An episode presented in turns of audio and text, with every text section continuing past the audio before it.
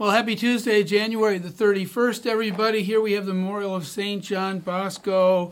St. John Bosco, the first assignment I had was St. John Bosco Parish there in Redford with Father Richard Osbold. What a great man, and uh, I'm sure he's praying for all of us right now.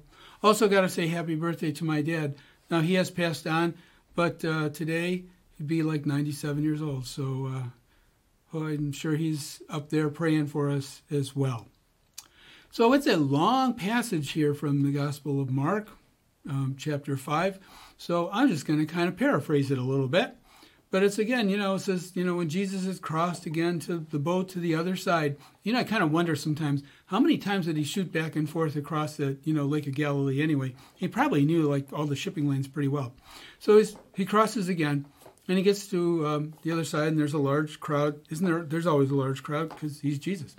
Um, and a synagogue official comes up to him, Jairus, and um, he falls to his feet and says, "My daughter's at the point of death. You know, could you please come and lay hands on her? She get not only well but live." You know, and, and so Jesus goes off with him. And then interspersed, all of a sudden, we get this little thing about this woman who had uh, been afflicted with, you know, these hemorrhages for uh, all these years, 12 years. Interest, isn't Jairus' daughter 12 years old too? See, Mark loves to play on these kind of things.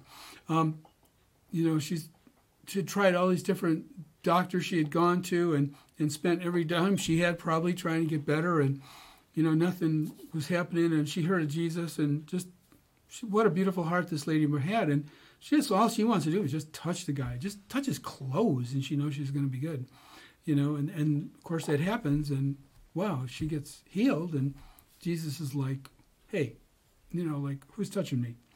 Um, but not not in a mean way, obviously. Um, and uh, and then when the apostles find her, because she like gets scared and runs away, um, he just embraces her as he always does, of course. Well, then we shoot right back to going back to Jairus' house, and of course, gets up to the house and everybody's you know sad and crying and stuff, and Jesus says, "Hey, what's the problem?" And like how just you know insensitive of a thing to say you know, something like that. And I'm sure they weren't happy with Jesus saying that. How, how nasty. Uh, but he knew other things. So he says, "Hey, just let me go on in." And obviously heals heals a little girl, and and it turns out so well. Um, so this a, a little paraphrase of a very long passage, but I'll let everybody read it. But you know, so going into this passage in, in the in the morning, Colleen and I are sitting there having tea and coffee as we usually do, and we were uh, we were talking about what sets aside a really good author, at least from our standpoint, you know. And we decided that what we think really sets aside a good author is the ability to use lots of subplots in the book. You know, all these other little subplots that kind of keep the action going and it holds holds our attention.